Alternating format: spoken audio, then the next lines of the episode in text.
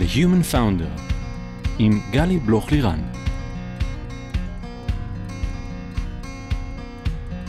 היי, כאן גלי בלוך לירן וברוכים הבאים ל-The Human Founder, הפודקאסט שבו מדברים על ההיבטים המנטליים של המסע היזמי.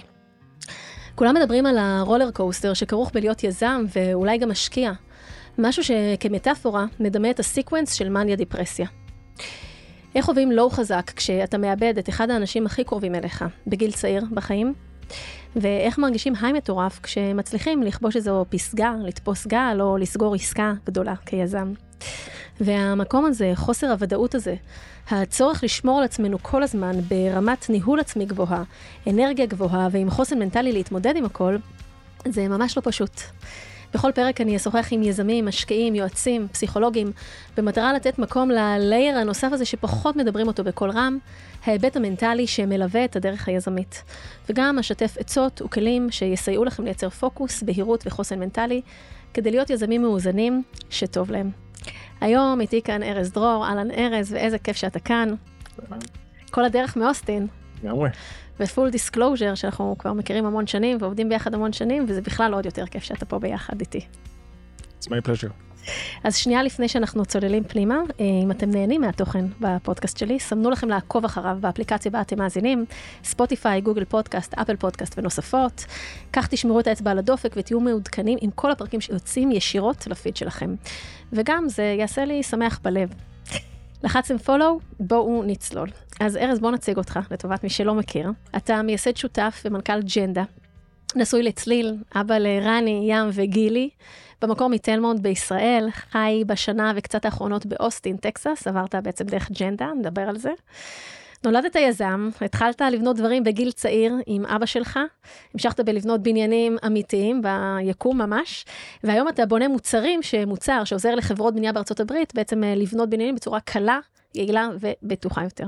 אז אה, יש לנו מלא מלא נקודות אה, לדבר עליהן, ובעצם בגלל שאני מכירה אותך כל כך טוב, אני מרגישה שהמסע היזמי זה, זה כזה, זה ממש אתה, זה כזה עובר בך בהמון המון המון דברים, אז אנחנו ניקח היום ככה, נמשוך כל מיני חוטים אה, מהדרך.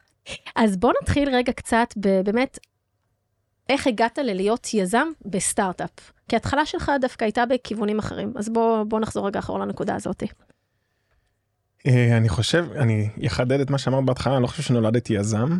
אני חושב שאולי אפילו, כאילו חשבתי הרבה שנים שאני לא, לא יזם, אבל נולדתי בנאי. כאילו עד, בתור ילד עוד הייתי בונה באמת עם אבא שלי. אמ, אני חושב שהחיים קצת גלגלו אותי לשם. כלומר, אה, באופן כללי כזה תמיד בחיים ניסיתי לעשות מה שאני חושב שהכי נכון לי. אז התקדמתי ככה בתעשיית הבנייה, באמת התחלתי בתור פועל בניין, שזה כזה חריג בוא נגיד ל, לרוב האנשים בגילנו התקדמתי מאוד אהבתי את התעשייה ממש מ-day one ובחרתי שזה מה שאני רוצה לעשות אז התגלגלתי נהייתי עוזר מנהל עבודה עשיתי מגוון תפקידים בסוף הייתי מנהל תכנון בתידר. חלק מהפרויקטים שעבדתי עליהם פה מאחוריי זה מאוד ריגש אותי שהייתי בדרך לפה.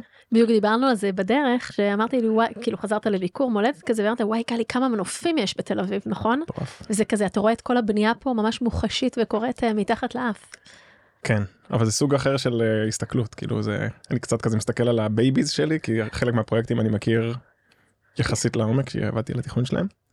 אה, סתם זה מרגש זה מרגש כמו קצת כמו ילד בטח כמו סטארט-אפ. לראות אותו כזה קשור, גדל כן. אמרת נולדתי בנאי או התחלתי בנאי אה, וכרגע הסתכלות נקרא לזה טיפה רגע יותר פילוסופית או כזאת מלמעלה יש בעיניי דמיון מאוד מאוד גדול בין להיות בנאי לבין להיות אה, יזם בסטארט-אפ. יש הרבה building blocks מאוד מאוד דומים שם.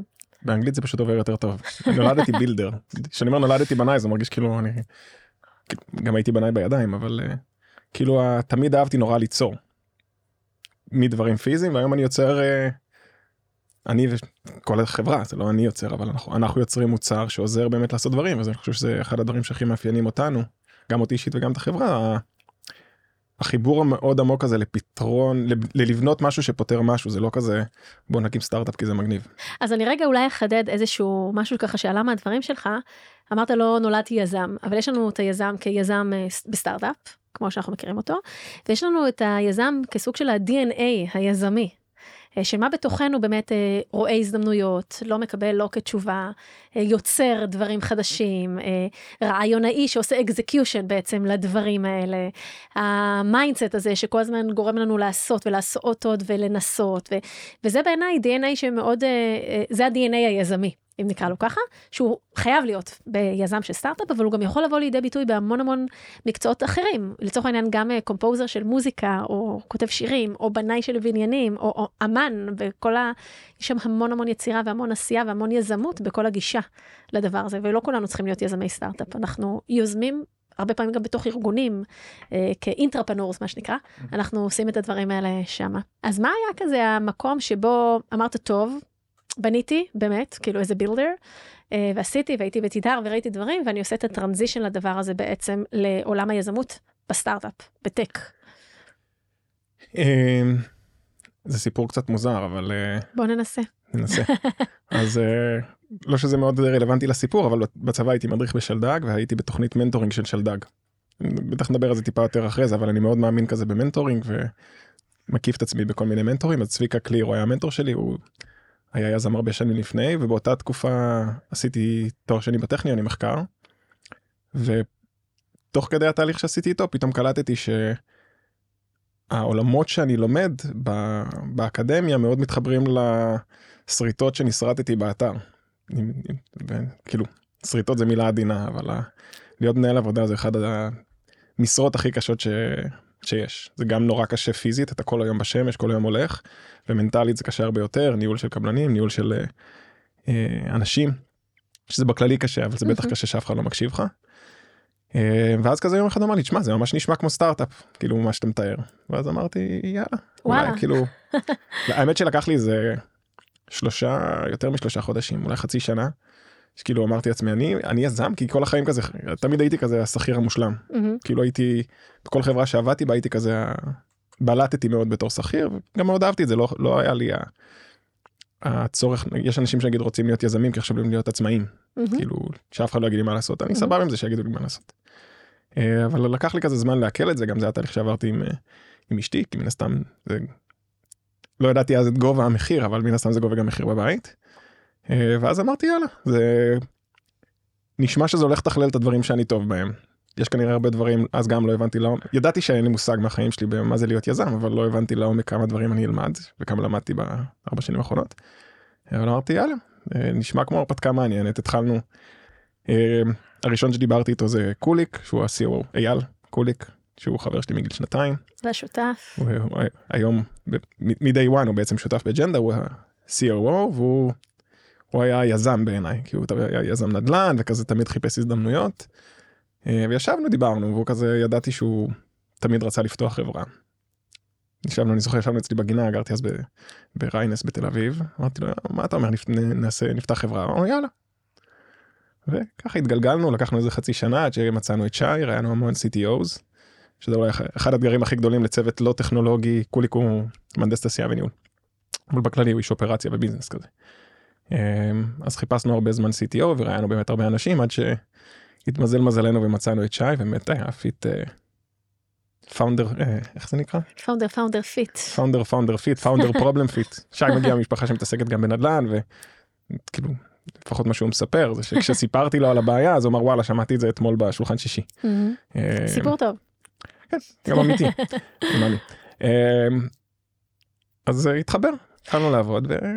עכשיו ארבע שנים אחרי. אתה בעצם אה, ככה מתאר אה, יפה כי יש יזמים שמגיעים לזה מאיזשהו vision מאוד מאוד גדול וככה רצון לשנות את העולם וכזה משהו שמאוד מאוד צמח בתוכם. ויש כמו שאתה מתאר קצת שפתאום רפלקציה של מישהו חיצוני באותה סיטואציה צביקה שהיה מנטור שלך בשלדג הוא פתאום שם איזה spotlight רגע אתה מתאר לו בעיה ואתה מתאר לו אולי פתרונות אפשריים ואתה מתאר לו את המומחיות שלך בשוק בתוך הדבר הזה. וכאילו הוא פתאום אומר לך רגע ארז יש פה אולי פוטנציאל ל scale בוא הוא עוזר לך קצת בתהליך ה ideation שנייה של הדבר הזה, ואז בעצם אתה אומר, טוב, יש פה משהו, בוא, בוא נבין, בוא נבין עם צליל רגע, עם הבת זוג שלך, בוא נבין רגע, כמו שאני חושב שנייה, את המחיר עם מה שאני יודע אז, זה לא מה שידעת היום. ואז אתה מתאר, מתאר את תהליך ה dating שהוא גם דו שלבי כי בהתחלה עם אה, קוליק זה יחסית קל ומהיר וכזה מאוד אה, ברור שנייה ועם שי לוקח רגע יותר זמן עד שאתם מוצאים את ה fit הנכון.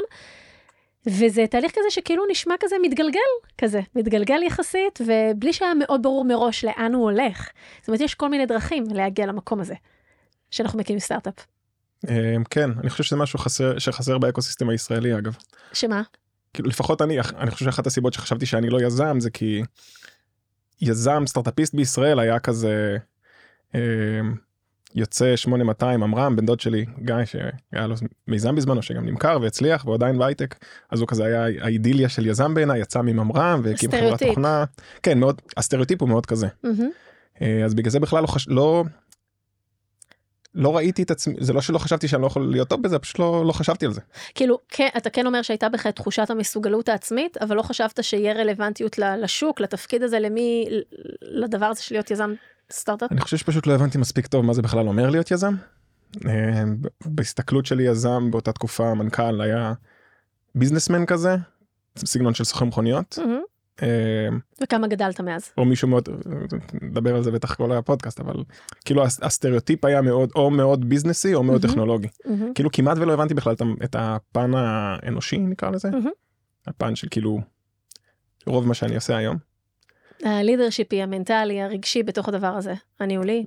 כן חיבור גם חיבור לבעיה מהמם. לדרך כאילו היכולת לייצר חיבור אה, עם אנשים אמפתיה לבעיה אמפתיה לאנשים שזה בעיניי אחד המרכיבים אולי הכי משמעותיים לפחות בתפקיד שלי. אה, ועל אותו משקל, גם אם אני לוקחת רגע first forward, אה, fast forward, אז, אז אתה אומר, לא היית בכלל בהוויה שאולי זה, יש אפשרות בכלל בישראל שתוכל להיות יזם. ואם אני הולכת קדימה רגע למקום שבו אתה מגייס כסף באחד הסבבים, ואתה בעצם מנסה לגייס כסף אה, בסיד ראונד שלכם, פה מיזמים, ממשקיעים ישראלים, ומה אתה חווה שמה? אה, זה גם קשור קצת ל- לאותה נקודה טוב מן הסתם הר- הרמתי לא סתם הרמתי להנחתה, להנחתה. הרמתי להנחתה. אה, דיברתי עם אה, מאות קרנות כאילו ב-CRM שלי של ה- של השיחות משקיעים יש אני חושב שכשגייסנו את הסיד שהוא היה זה היה בערך אחרי שנתיים של אופרציה. אני חושב שדיברתי מעל 200 קרנות מהמם. כאילו אומרים לך כזה אתה צריך אה, לשמוע 100 פעמים שלא מהמם. בשביל לשמוע אחת כן זה היינו ממש. בסטטיסטיקה. אה, גייסנו פריסיד לפני זה אז אה, איכשהו יצא כזה שזה היינו ממש בסטטיסטיקה וזה היה בשיניים. ו...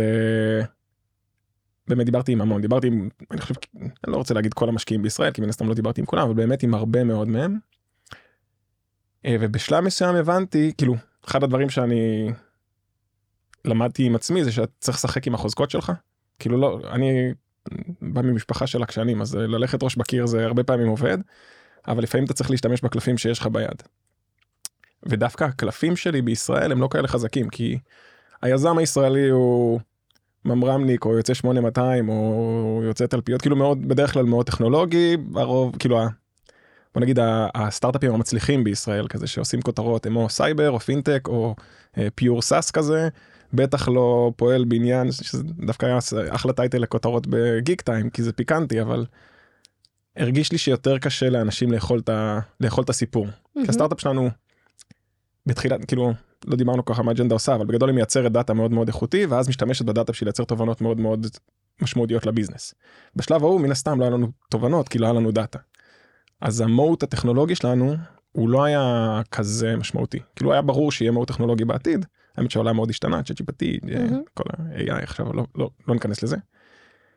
אז לגייס כסף לסטארט-אפ ב construction tech שמשקיעים ישראלים לא כל כך מכירים את ה ecosystem בטח לא מכירים את הבעיות בטח לא בארצות הברית. עם חברה שהיא לא מאוד אה, ה moat הטכנולוגי שלה הוא לא מאוד מאוד עמוק. היה מאוד מאוד קשה.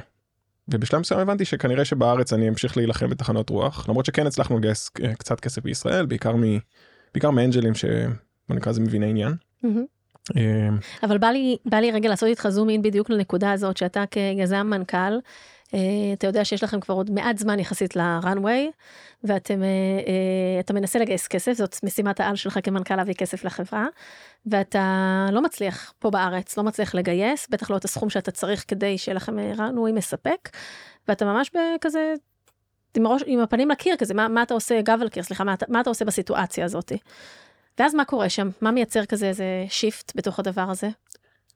אז אה, יש לי ציפור קטנה שיושבת לי על הכתף סתם. אה, נתת disclosure אז אה, אני חושב שאחד הדברים המשמעותיים זה שיחה שהייתה לנו באותה תקופה ששיתפתי איתך את התסכול. ואז אה, אני אפילו לא זוכר אם זה אם זה הרעיון שלך או ש... אם זה הרעיון שלי שאת דחפת או שזה הרעיון שלך לנסות לגייס בארצות הברית. אבל כאילו הגענו לאיזושהי תובנה ש... טוב בארץ הולך קשה. היה לנו כבר באותה תקופה לקוח אחד וחצי. לקוח אחד ב... כאילו היינו לקראת חתימה של לקוח שני בארצות הברית.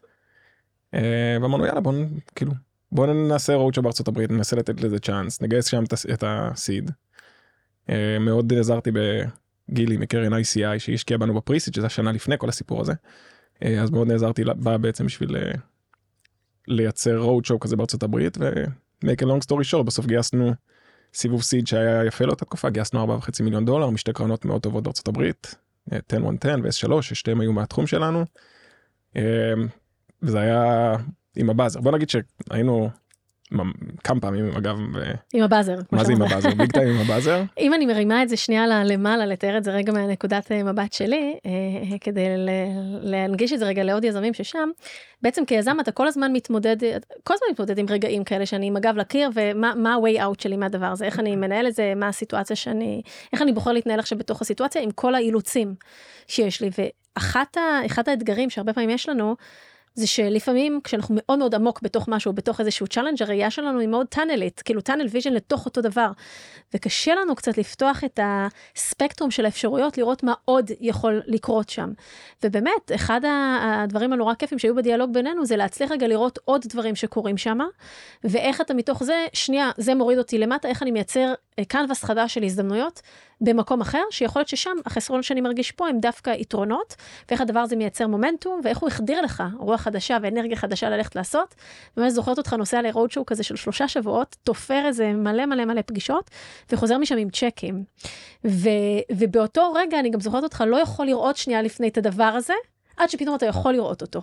ואני חושבת שזה מתמצת את החוויה היזמית, שאנחנו הרבה פעמים עם הגב לקיר ורגע לא רואים את ה-way out, אבל אותו DNA היזמי הזה, ואותה תחושה שאנחנו, רגע, בוא נסתכל על הדברים מדרך אחרת, ונתחקר עם עצמנו מה עבד ומה לא עבד, ופתאום זה פותח לנו מוצא אה, חדש לחלוטין, שבסוף גם ממש אה, הוכיח את עצמו. אה, כן כאילו אני מתחבר לכמה נקודות פה. אני יכול להגיד שהיום אני יודע לזהות את זה כבר לבד ונגיד זה, זה משהו שקורה הרבה פעמים גם ב... אני, היום אני עכשיו אני כבר לא מוביל את הסיילס אבל עד אני עושה עדיין הרבה סיילס ועד לא מזמן הייתי היחיד שעושה סיילס בג'נדה. והרבה פעמים אתה גם נכנס כזה אתה עם בלוק כזה וזה מהמם. קשה לך לצאת לראות את זה מבחוץ. אה, ואחד הדברים שעזרו לי כמו שדיברנו זה באמת הפרספקטיבה החיצונית שלך במקרה הזה. אה, זה קצת מתקשר גם ל-DNA הישראלי בעיניי כאילו מהמם. רובנו כזה היינו בצבא בצבא כזה המטרה מקדשת אתה רץ יורים עליך אתה עדיין רץ בשביל גם אם יהרגו אותך. אני הייתי תומך לחימה אבל אה, אני מתחבר את זה רגע למנטליות הישראלית כזה בסדר קשה חרא אבל אנחנו ממשיכים מהמם. שהרבה פעמים זה גישה שהיא נכונה אני חושב שזה נותן לו הרבה יתרון על כאילו. על אולי יזמים עם, עם מנטליות אחרת אבל לפעמים זה באמת אתה כאילו.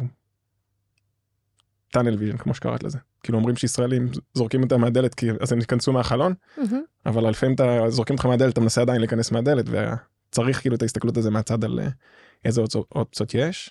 ואם רגע נס- נסגור את הסיפור הזה אז באמת בארצות הברית החיסרון של להיות יזם לא טכנולוגי אה, לא מיחידה טכנולוגית אה, בישראל שבישראל זה החיסרון שם אתה בא גייסנו חלק מהכסף בטקסס.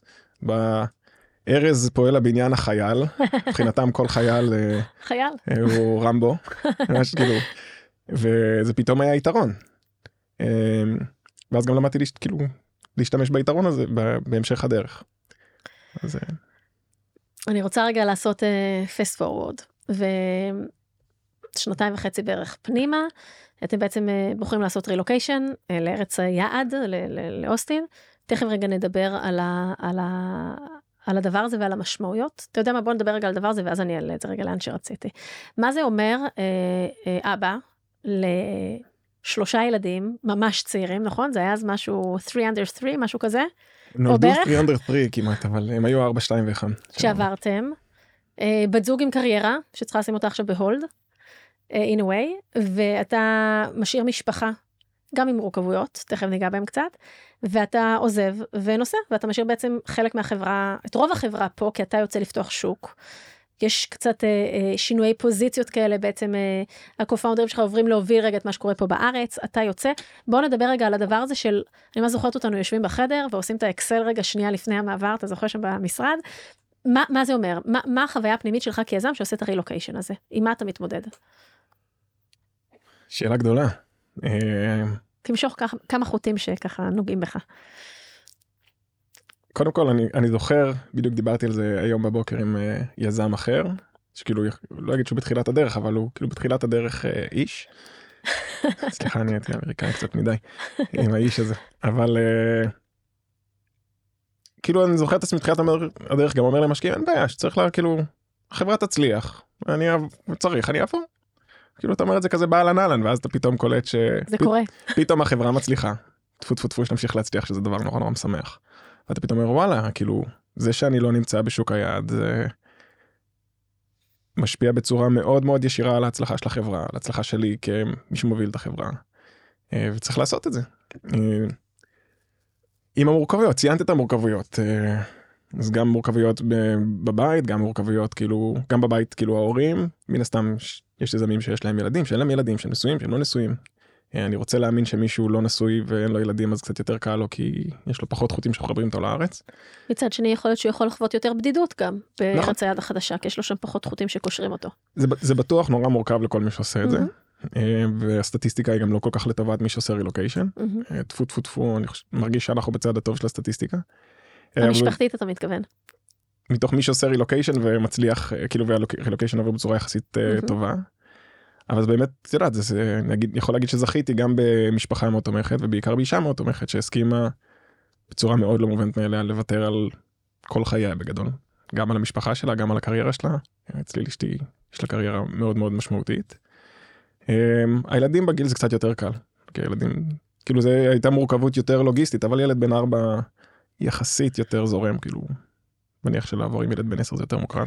יש הרבה כיף ומשהו מרגש בחוויית רילוקיישן והיכרות עם דברים חדשים וחוויות חיים ואנשים וכולי.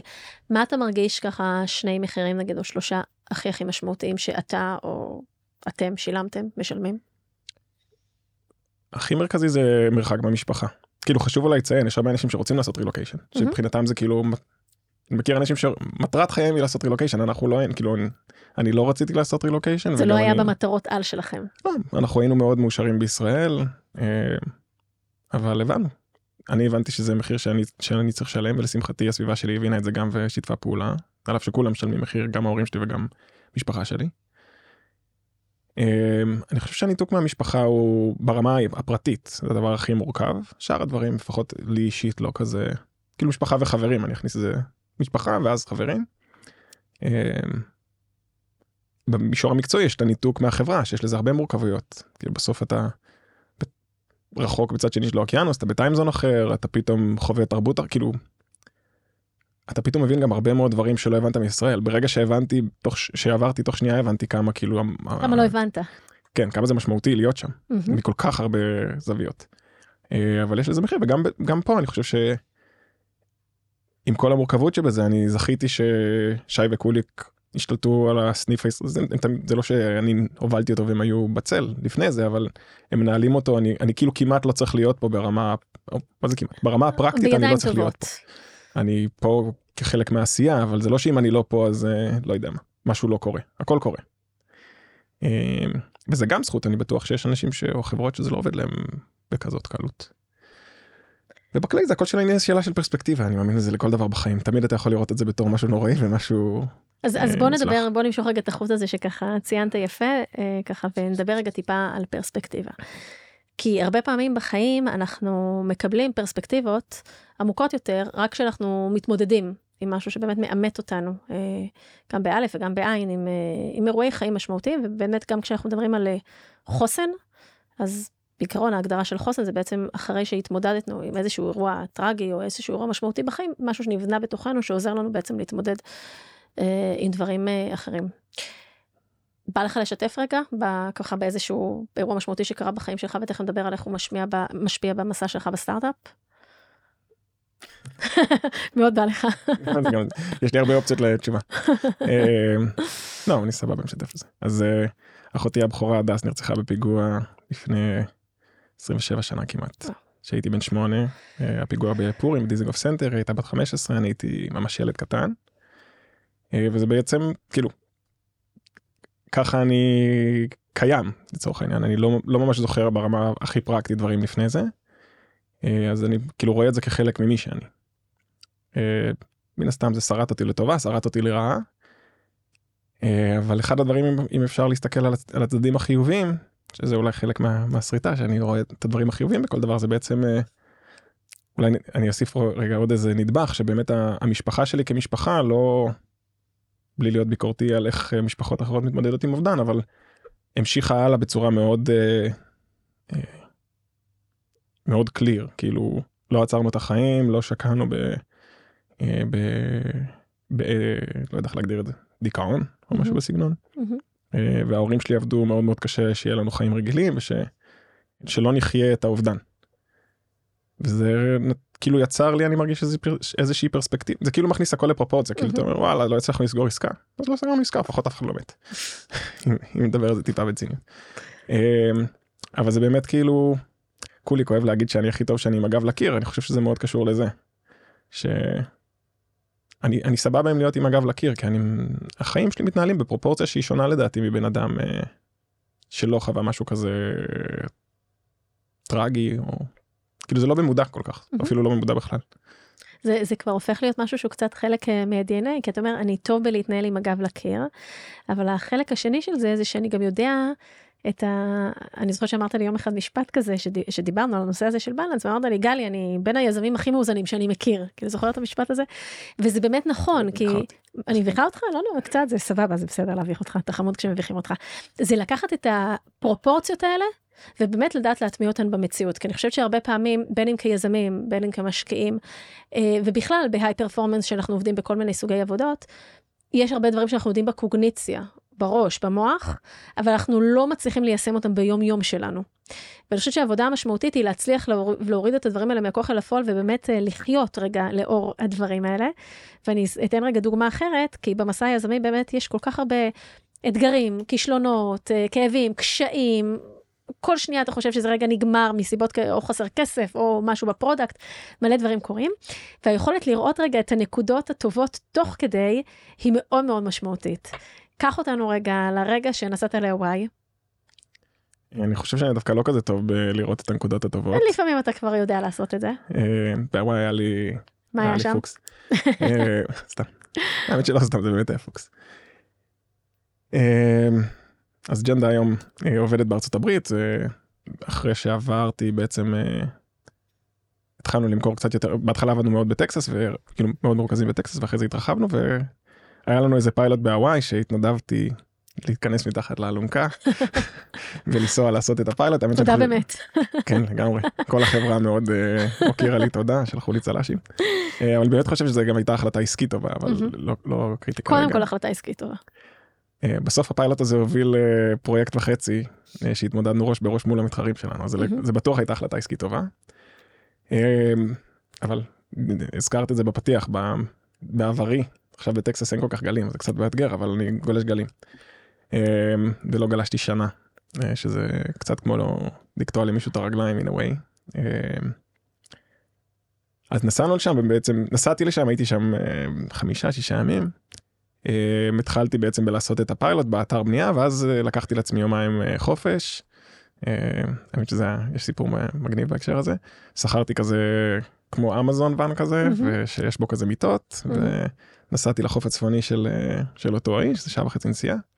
ואז כזה פתאום בדרך כזה פתאום היה לי רגע כזה של recognition שכאילו. אמרתי לעצמי "פ- מותר להשתמש ב-F word אה, בפודקאסט. יאללה, לך על זה, תרגיש אז חופשי. אמרתי לעצמי fuck אתה כאילו. עברת לארה"ב יש יש לך חברה. אתם מוכרים פרויקטים בהוואי. אה, כאילו משהו שהיה נראה לי כמו איזה חלום אה, כאילו בכלל לא דמיינתי את זה שכאילו. ושוב ג'נדה ממש בתחילת הדרך אני רק יכול לדמיין מה יש שהיא תהיה חברה הרבה יותר גדולה. פתאום אמרתי כזה וואלה זה יש פה משהו אנשים כאילו באנשים רנדומליים על פניו בעולם. הדבר שאתם עובדים עליו נותן להם ערך ואתה פה בהוואי נוסע לגלוש בגלים הכי מטורפים בעולם בדיוק היה תחרות גם. אה, זה היה כזה אפילו הקלטתי את, את עצמי בטלפון שיום אחד אה, שאני מבואס אני אסתכל על זה. ותוכל להראות לרני ולים ולגילי. אתה מתאר את זה ואני רגע בכוונה בוחרת למרקר על זה ולהסתכל כי באמת יש לנו כל כך הרבה אתגרים לצלוח ביום יום והטבע שלנו כל הזמן כיזמים לרוץ קדימה ולרוץ לעבר הדבר הבא ונקרא לזה רגע הסקסס של הסטארט-אפ. גם כשיש גיוס יהיה אחר כך עוד גיוס נכון וגם אם נשתפר במוצר אחר כך נרצה להוציא עוד גרסה וגם אם נגיע ל-X ARR נרצה להגיע עכשיו לחמישה X ARR תמיד תהיה לנו הנקודה הבאה בתוך הדבר הזה. ובאמת אני רואה את זה איתך ועם המון יזמים שאני מלווה שהיכולת הזו באמת לראות את הדברים קורים כש... ולהיות נוכח בתוכם וזה הרבה דברים שבאמצעות מיינדפולנס ומדיטציה אנחנו מכניסים פנימה ובאמצעות באמת מישהו שישקף לנו את זה רגע מבחוץ אה, כי הדבר הזה קודם כל חשוב לנו ולחוסן שלנו כדי להצליח כיזמים, והוא לא פחות חשוב ללידרשיפ שלנו עבור העובדים שאיתנו, שגם הם ירגישו את תחושת המשמעות הזאת ואת תחושת העשייה ואת תחושת ההצלחה, ושיראו את הדברים אה, מתפתחים. ואני גם חושבת שכשמנכ"ל, יזם, יודע יותר אה, לפתח את הקפסיטי הזה ולהיות נוכח בדברים, אז הוא גם נותן אה, גושפנקה לשותפים שלו ולעובדים שלו גם להיות בתוך חוויה כזאת, וזה דברים מאוד משמעותיים שבונים את הקלצ'ר שלנו אה, כחברה וכ, וכלראות את הדבר הזה. זה לא מפחית כמובן מהעובדה שכשיש sense of urgency אנחנו צריכים לייצר sense of urgency וכשיש דליברי מאוד משמעותי שאנחנו צריכים לעמוד בו אז אנחנו עומדים ואנחנו יודעים ככה להסתנכרן ולהתכנס לדבר הזה אבל גם לראות את היופי שבמסע היזמי כי הוא כל כך קשה וכל כך ארוך ואני באמת מאמינה שאם כל הזמן רק נחכה לרגע ה, אתה יודע לאקזיט הזה או לרגע הזה בסוף יהיה לנו מאוד קשה לצלוח את, ה, לצלוח את הדרך הזאת. לגמרי, אני חושב שזה בלתי אפשרי בגדול. כן, זה, זה חייבים, זה חייבים להכניס את הדבר הזה פנימה. ואני רוצה רגע להמשיך אז בעוד נקודה, כי באמת אתה, במובן הזה, לא עושים על כותרת יזם טיפוסי או לא טיפוסי, אבל אתה בן 30 וקצת, אבא לשלושה ילדים צעירים, מעורב בחיים שלהם, אה, ומנכ"ל של סטארט-אפ. בוא תשתף רגע טיפה, לא רגע בקטע של להרים לך, באמת על ה challenges, ורגע איך פותרים אותם, את הדבר הזה, ורילוקיישן, ומשפיעים משפחה מאחור, ובת זוג שיש לה קריירה, איך מנהלים את כל הדבר הזה ככה מהמקום שלך בתור מי שעושה את זה? לא תמיד בהצלחה, אבל איך אתה עושה את זה, איך אתה מתנהג בזה, בתוך הדבר הזה? אני חושב שהאתגר זה לייצר איזשהו בלנס. אמ, בסוף החיים הם משחק של ויתורים. כאילו זה משפט קצת שלילי אבל אני דווקא אומר אותו בצורה מאוד חיובית. אפשר אפשר גם להציג את זה לחיים במשחק של בחירה. כן. ולבחירה יש ויתורים תלוי מאיזה נכון. כיוון אתה מסתכל על זה. אני חושב שאחד הדברים שאני מצליח לעשות בצורה יחסית טובה זה לחיות בשלום למרות שיש הרבה אנשים שיגידו שאני חי בסרט אבל לחיות בשלום עם הוויתורים האלה להבין שאי אפשר להיות הכי טוב בהכל. אי אפשר להיות גם היזם המושלם גם האבא המושלם גם החבר המושלם גם הגולש המושלם.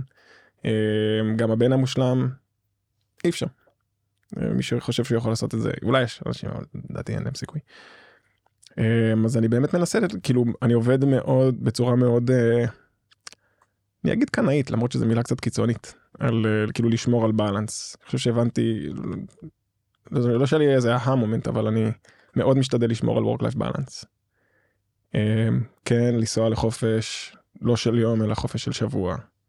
וכן אה, אחרי צהריים, עכשיו שעברתי לארה"ב זה הרבה יותר קל, שגרתי בישראל זה היה באמת מאוד מאוד מאתגר, לא לעבוד אחרי צהריים, אבל כן להיות עם הילדים, ובאמת כאילו, חברים שלי הברית אמרו לי, איך אתה אחרי צהריים עם הילדים? אז מבחוץ זה נראה מאוד מאוד קל, יש לזה מן הסתם ויתורים אחרים, אז אתה ישן פחות ואתה עובד יותר ואתה הרבה יותר ממוקד בשעות שבהם אתה עובד. אמ, אבל אה, אחד הדברים שכאילו אני הבנתי עם עצמי ואני חושב שמי שלא מעכל אותו הוא יהיה לו ממש קשה זה שזה לא ספרינט. Mm-hmm. כאילו אנחנו בג'נדה כבר שלוש וחצי שנים סטטיסטית חברות שמצליחות באמת עושות את זה אחרי במינימום שמונה אם רגע נוציא את כל הסיפורים האלה כאילו לא רואים את כל אלה בגיק טיים רואים רק את אלה שתוך שבוע וחצי מרגע שהקימו את הסטארט מכרו אותו ב-200 מיליון דולר אבל רוב החברות הם לא כאלה. ובטח לא רוב החברות הבאמת באמת גדולות שזה מה שאנחנו מנסים לעשות. אה, וצריך, ברגע שאתה מבין את זה אתה אומר אוקיי, נכון אני עכשיו כאילו מוותר נגיד על משהו, אני מוותר על שיחת מכירה. זה אחד הדברים שאני מנסה לא לוותר עליהם כי באמת לקוחות הם תמיד כזה במקום הראשון אבל אני מוותר על לשבת ולאפיין אה, איזה משהו בצורה יותר עמוקה.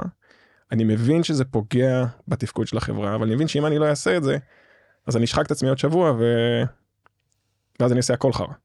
אז אה, כאילו אני חושב שב-all in all בעצם כולם מרוויחים. אני חושב שאם מישהו עכשיו, אני חושב שחלק מזה שצליל נגיד תומכת במסע שלי מעבר לזה שהיא מדהימה, זה שאני לא מזניח אותה. כאילו אם עכשיו הייתי כל יום עובד עד 12 בלילה, והייתה תקועה לבד עם הילדים, שזה שלושה ילדים מתחת לשלוש ושלוש, זה באמת מאתגר, אז אני לא בטוח אם היא הייתה כזאת זורמת. Mm-hmm. ובאמת אתה מתאר אה, מאוד יפה את ה-delicate balance הזה שמאוד קשה לייצר אותו, מאוד קשה לשמור עליו, אבל בעיניי הוא מאוד מאוד חשוב, ודרך אגב, אה, אחד הדברים שאני חושבת שמאוד עוזר, דיברתי על זה עם לא מעט יזמים, אה, אנחנו לא חייבים להסתכל על זה ברמה היומית. אפשר להסתכל על balance ברמה השבועית, ואז זה הרבה יותר קל. כי איך אנחנו מאזנים את הזמן מול הבני זוג, מול הילדים, מול הפרודקט אה, אה, שאנחנו צריכים להוביל, מול ה sales, מול הגיוס כסף, מול הניהול, מול ה board, או כל הדברים ככה שאנחנו צריכים להחזיק. וכשאנחנו מסתכלים על זה ברמה השבועית, הרבה יותר קל לנו לשים את החלונות זמן האלה כדי לטפל בתוך הדברים האלה. נקודה שנייה, שבאמת כיזם, אחד השרירים, יזם, יזמת, הכי הכי חשובים, שאנחנו כל הזמן צריכים לחזק, זה את הנושא של תעדוף.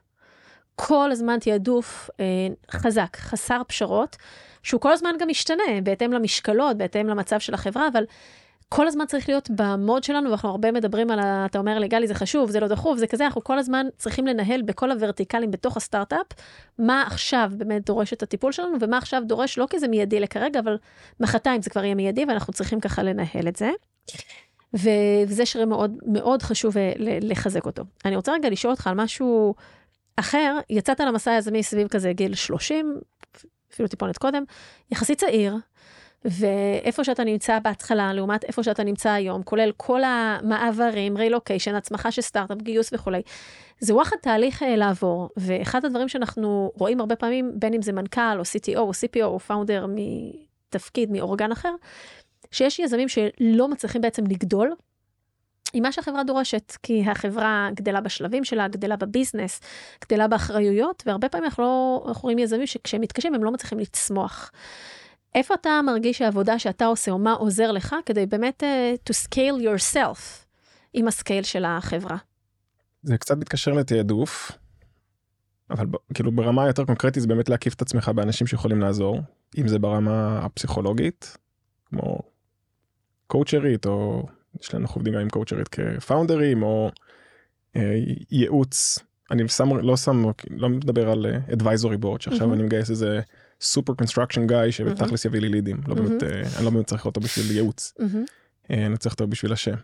אה, אבל לצורך העניין שניים מהמשקיעים שלנו הם הסיבה שהם נהיו משקיעים שלנו זה כי דיברתי איתם בשביל להיות יועצים שלי בכלל. כי אמרתי וואלה אני אחלה בבניין אני לא כל כך אין לי ניסיון כיזם אז יואב, יואב עמית ויאיר ויינברגר שהיום יש להם כבר קרן אבל אז הם היו יזמים שעשו את המסע ועשו אותו בצורה מוצלחת באמת היה להם ניסיון שלי לא היה.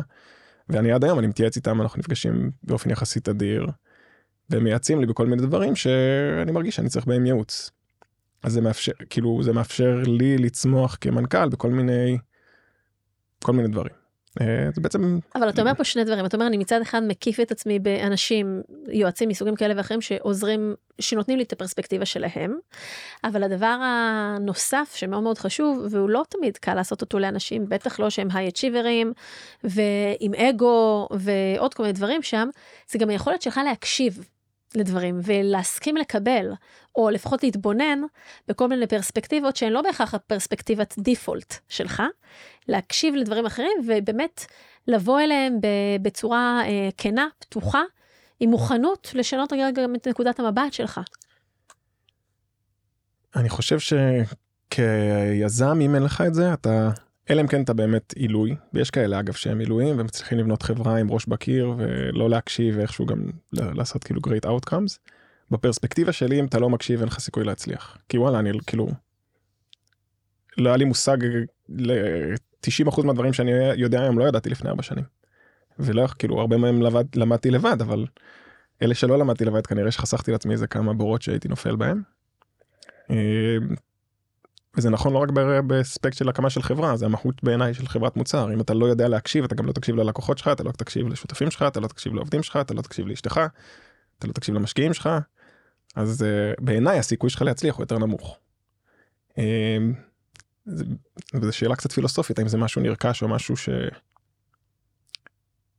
שאפשר ללמוד את יודעת אולי יותר טוב ממני. לא, זה אותו דבר נרכש ואפשר ללמוד, אני לגמרי אה, מסכימה שזה... מולד או כן, כן. נרכש. אני לגמרי חושבת שזה משהו שהוא, אה, אה, בטח שהוא יכול להיות נרכש, הוא- יכול להיות גם מולד, אבל הוא בהכרח, בהחלט יכול גם להיות נרכש, ואני מסכימה איתך, זה אחד מהשירים הכי חשובים שיזמים צריכים לחזק, את, יכולת ההקשבה למשקיעים, לשותפים שלהם, לעובדים שלהם, ליוזרים שלהם, כי מזה אנחנו כל הזמן מקבלים ולידציה, שיקופים, למידה, ועושים בעצם את הדברים בצורה יותר טובה.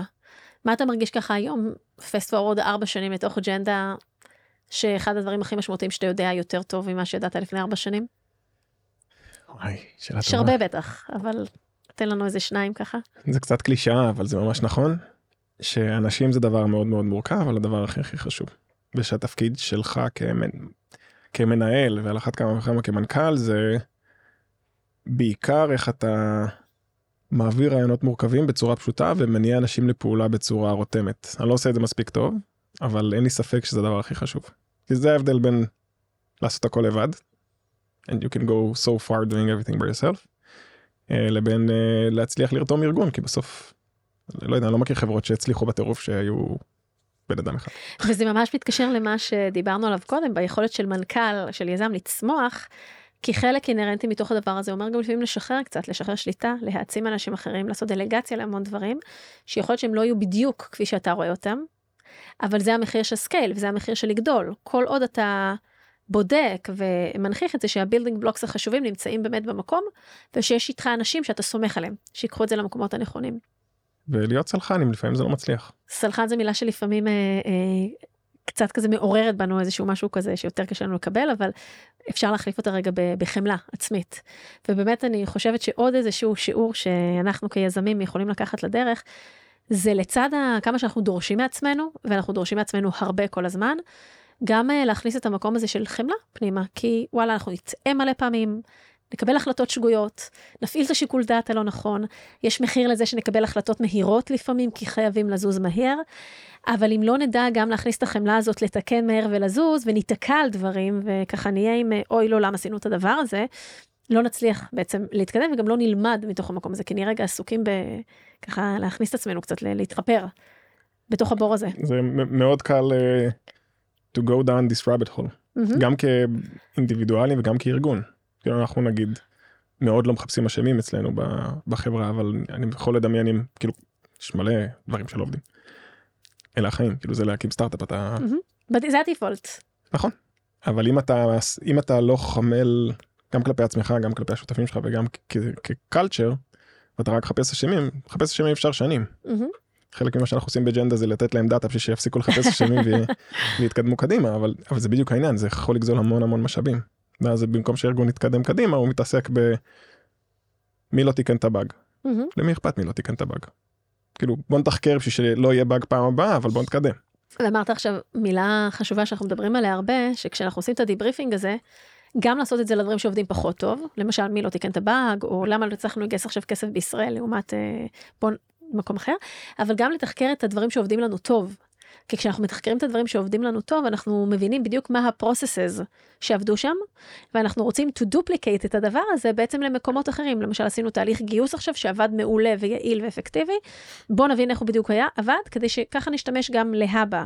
או למשל, כן עשינו תהליך עכשיו של אה, ספרינט מעולה שעבד על הפיצ'ר הזה מצוין, או משהו שקשור ל-customer success שעבד מצוין, בואו נראה איך אנחנו משכפלים את הדבר הזה, אה, גם למקרים נוספים, כדי לא כל הזמן לייצר מחדש את הדברים. תגיד, איפה, איפה אתה מרגיש שעכשיו ככה המשבר העולמי והמשבר הכלכלי פוגשים אתכם, או מה האתגרים המשמעותיים שאתה כיזם אה, towards round A אה, בשנה הקרובה, אה, מתמודד איתו בעיקר יזם שיושב עכשיו בארצות הברית, שהסטארט-אפ בישראל, איפה אתה מרגיש שזה פוגש אותך? איפה הפוקוס? אמ, קודם כל יש שינוי מאוד מאוד משמעותי באיך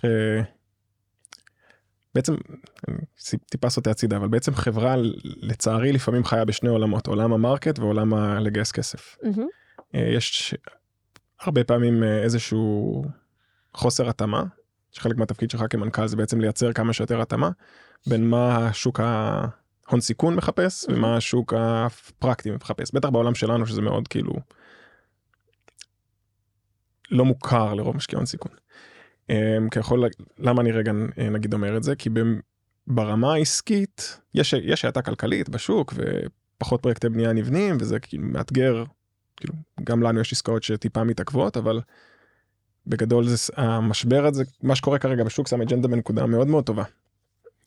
ממגוון סיבות, גם מלא סיבות, אפשר לצלול עליהם אם אנחנו רוצים, אבל אה, לא יודע אם אנחנו רוצים לצלול ל bits and bytes של זה. ומצד שני, לא, לא, זה לא בהכרח בסתירה, אבל יש את ה... מה שוק ההון סיכון בתור חברה, אין מה לעשות, ברגע שחברה היא מבוססת VCs, אז היא מבוססת VCs, וזה העורק חיים שלה עד שהיא מגיעה לסוסטיינבל, למשהו שהוא סוסטיינבילי, אבל זה לוקח זמן. אה, וזה ללא ספק השתנה בתקופה האחרונה. כלומר היום, וזה גם חלק מלהיות יזם, שאתה בעצם להתאים את עצמך לשוק בצורה מהירה. אם לפני, לא יודע מה, שנה, הכל היה growth at all cost, לאף אחד לא אכפת כמה כסף אתה מכניס, אם אתה בכלל מכניס, mm-hmm. ולאף אחד לא אכפת מה המרג'ינים שלך, ואם אתה, כאילו מה הברן ריט שלך, שאלות שבכלל לא היו שואלים, או, מן הסתם תלוי שלב, אבל היו שואלים mm-hmm. הרבה פחות, היום כאילו לאף אחד לא אכפת, הכל היה מוט טכנולוגי וכמה המוצר שלך עמוק, היום שואלים אותך רק מה ה-ARR, מה הלקוחות שלך, אה, גם בשלבים יחסית מוקדמים. אה, ספציפית לג'נדה זה, זה סיטואציה שהיא טובה כי דיברנו קודם על זה שכשגייסנו את הסיד אז המהות הטכנולוגי שלנו לא היה מספיק חזק ופתאום היום יש אה, AI ופתאום מהות טכנולוגי שהיה נראה בהרבה חברות בתור משהו שבלתי ניתן לפיצוח עכשיו. תפס תאוצה. כאילו הרבה יותר קל אבל דברים כמו מה ש Genda עושה שמשלב גם אלמנט של אופרציית שטח וגם industry expertise שיחסית כאילו לא משתלם לעשות כאילו general AI כזה mm-hmm. זה לא בדיוק באותו אזור חיוג אז שם את Genda ובנוסף הכמות ואיכות ה data ש Genda מייצרת שמה אותנו במקום מאוד טוב תחרותית. אבל גם איך שמשקיעים רואים את העולם ואיך שהעולם רואה את העולם בעיניי יש איזשהו זה לא סתירה אבל יש שוני. זה, זה שתי נקודות מבט שזה המהות של סטארט-אפ נכון אנחנו כ founderים כמנכ"ל בסטארט-אפ חייבים להחזיק אה, את שתי העמדות האלה, את ההבנה שמי שכמו שאמרת נותן לנו את הדלק והשמן זה קרנות הון סיכון בעיקר, אה, בטח בשלבים של אחרי ההתחלה, ומצד שני אנחנו חייבים למצוא את ה product market fit עם, עם ה market, בעצם את מה שקורה שם, ואנחנו צריכים לרקוד את הריקוד הזה, של בין לדעת איך להצדיק את ההשקעה הכספית, אל מול לייצר את המוצר שיפגוש את השוק הנכון, בטיימינג הנכון ובסקייל הנכון. וזה סוג של המיומנות והאתגר וה, גם. בטח של מנכ"ל שעומד בראש חברה, שצריך כל הזמן לייצר את ה... אה, לנהל את הטנשן הנכון הזה, כי אי אפשר להיות רק פה או רק פה. אמ, אני חושב שאחד הדברים המרכזיים של למזלנו, לא יודע אם למזלנו, כי מזל זה בסוף שגם צריך להרים לעצמך חתן למזל, באמת אנחנו עובדים עם משקיעים שמאוד מבינים את זה. אמ, אני חושב שכאילו ב construction tech יש פה כאילו המשמעות של מה שאמרת עכשיו היא פי שתיים יותר גדולה.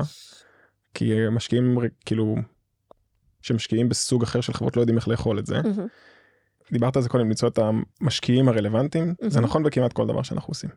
כאילו כשאתה מרגיש שאתה מנסה לשכנע mm-hmm. 99% שלא תצליח. אם בסוף השיחה הראשונה אתה עדיין מרגיש שאתה מנסה לשכנע אתה לא תצליח. כי כש... כאילו זה משהו שאתה אחרי שהצלחת כמה פעמים אתה מבין את זה אבל כשאתה מצליח אתה פשוט מרגיש את זה. כשאתה mm-hmm. עושה ספיץ' ואתה יודע שהמשקיע הזה אתה ממש רואה את המשקיע ובסוף המשקיעים האלה הם אלה שסגרו. Mm-hmm. ואלה שאמרו אלה שהתנדנדו אפילו הישראלים שהם כאילו לא כמו אמריקאים כזה כן שלח לי את החומרים אני אשמח להסתכל. אמ, אני אני רוצה שנייה להרחיב את מה שאמרת ואני חושבת שמה שאתה מדבר עליו זה החיזוק של התחושת בטן הזאת והכימיה הזאת שכש... הרבה פעמים אתה מרגיש כבר אתה לאט לאט מלמד את עצמך ואתה לומד להרגיש עם מי דברים עובדים טוב ועם מי דברים עובדים פחות טוב זה נכון גם למשקיעים זה נכון גם לעובדים נכון לכל בן אדם וכל מערכת יחסים שאנחנו כבר לאט לאט עם השנים ועם ההתנסות והניסיונות לומדים רגע מראש ככה לזהות רגע זה, זה זה מרגיש לי טוב בבטן או מרגיש לי פחות טוב בבטן השלב הבא זה גם ללמוד להתחיל להקשיב לדבר הזה. אני חושבת שאם אנחנו ככה נתחיל להתכנס אז אתה באמת אה, אנחנו ככה נגענו פה היום בכמה נקודות שהן משמעותיות של קודם כל אנחנו יכולים להיות יזמים ומנכ"לים גם אם לא באנו בהכרח מהיחידות הטכנולוגיות הברורות מאליהן או מהמקומות האלה אחד. אה, שתיים כמה שבתעשייה מסוימת בטח ורטיקלית כמו construction tech יש חשיבות יתרה ללבחור משקיעים שמבינים את התחום הזה, ובשוק היעד, ששם כמה ה-customer discovery שלנו וההיכרות והקשרים שלנו באמת עם ה userים עצמם, עם הלקוחות, בסוף מאוד מאוד חשובה ומשפיעה. אה, איך זה, המורכבות באמת שיש בלבנות שני siteים, נכון? site בישראל, site במקום אחר בעולם, באוסטין במקרה שלכם, ואיך לנהל את הדבר הזה. דיברנו על כמה חשוב באמת ה mindset הגמיש הזה של לדעת, אתה, אתה, אתה אומר, לא, לא ידעתי להיות יזם, או היה בי DNA יזמי, אבל לא ידעתי את כל הדברים שאני יודע, ואיך אנחנו צומחים לתוך המקום הזה, וכמה זה עבודה שהיא נון-סטופ, ואיך גם החוויות חיים שלנו שעברנו מעצבות אותנו לתוך הדבר הזה, בפרספקטיבה, בפרופורציות, ב... אה, אה, באמת אני יכולה להעיד מהצד, לראות את ה... שזה מאוד מאוד כיף ומספק גם לראות את הגדילה שלך כיזם בתוך המקום הזה, ואיך אתה embracing את הדברים האלה, כי, כי זה חלק בלתי נפרד, השכבה המנטלית הזאת שאנחנו אה, צריכים לאמץ, ואיך באמת אנחנו צריכים גם להיות אה, ערים לכל המחירים שאנחנו והסביבה הקרובה שלנו משלמים, ולהיות מוכנים לבחור בהם, כי הם לא פשוטים, הם לא פשוטים, ולכל דבר כזה יש מחיר ויש השלכות, ולהיות שלמים ככל הניתן אה, עם הדברים האלה. יש לך איזה עצה או איזה משהו כזה, two cents שלך חשובים כזה להגיד ל, ליזמים שנמצאים עכשיו בסיטואציה אולי דומה אה, לשלך, ככה מהמקום שלך, לפני שנשים פסיק? כן, אני חושב שאת לימדת אותי על זה, על הנושא של אינטואיציה, שאינטואיציה זה כאילו מרגיש לנו דבר כזה נורא אמורפי, וכאילו מה שאסור לסמוך עליו. בסוף אינטואיציה זה סך כל החוויות שחווינו בחיים. נכון. כאילו אני חושב על האינטואיציה שלי שהקמנו אג'נדה, לא יכלתי להגיד את מה שאני אומר היום. אה, אבל אחרי שאתה כבר עושה את זה 4,000 פעם אז אתה, אתה כבר לומד. אז אלה ה-2 סנס שלך להתחיל להקשיב לאינטואיציה או שרצית להגיד משהו אחר? אה, לא להתבייש לשאול ולא להתבייש לטעות. לא נתקלתי בהרבה אנשים ששאלתי אותם שאלה ולא רצו לעזור, גם ישראלים גם אמריקאים. יכול להגיד ששואלים אותי הרבה שאלות, אה, לפעמים קצת קצת מלחיץ כזה כי אתה מפחד להטות אבל אני משתדל לתת כל פעם disclaimer שזה דעתי. זהו יש הרבה אנשים ש... דרכו בשלולית לפנינו גם לפ... כאילו אני מדבר פה בפודקאסט וזה כאילו אני זה יזם על אבל יש לי עוד המון המון המון מה ללמוד ויש עוד הרבה שלוליות שאני אדרוך בהם ודרכתי במלא שלוליות שאני יכול לחסוך לאנשים אחרים אז בגלל זה שפונים אליי אני באמת מנסה לעזור אז מי שרוצה לפנות אליי מוזמן בכיף.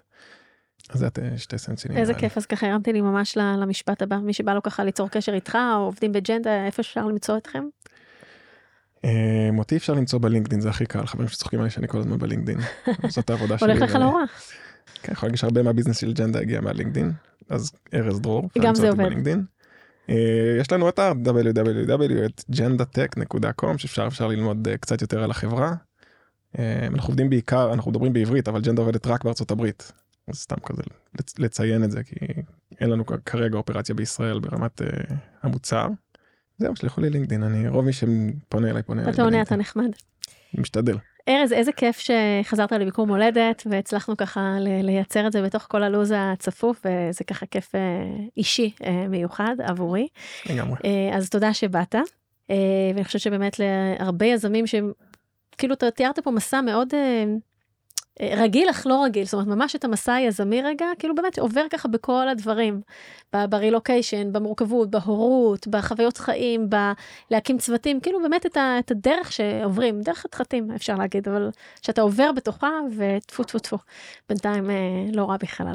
חלק א' של הדרך. חלק א', ברור, אנחנו גם לא יודעים כמה חלק זה, ברור, זה רק ההתחלה, זוהי רק ההתחלה. אז אה, כיף שבאת. למאזינים אנחנו נשים פסיק עד לפרק הבא, ככה אני גם אומרת ליזמים שלי מסשן לסשן, נכון? אמת. אה, אתה מאשר את זה. אה, ניתן למצוא אותנו בפלטפורמת הפודקאסטים המובילות, Spotify, Apple Podcast, Google Podcast ו Podbean. מוזמנים לעשות subscribe כדי להתעדכן ראשונים על פרקים חדשים.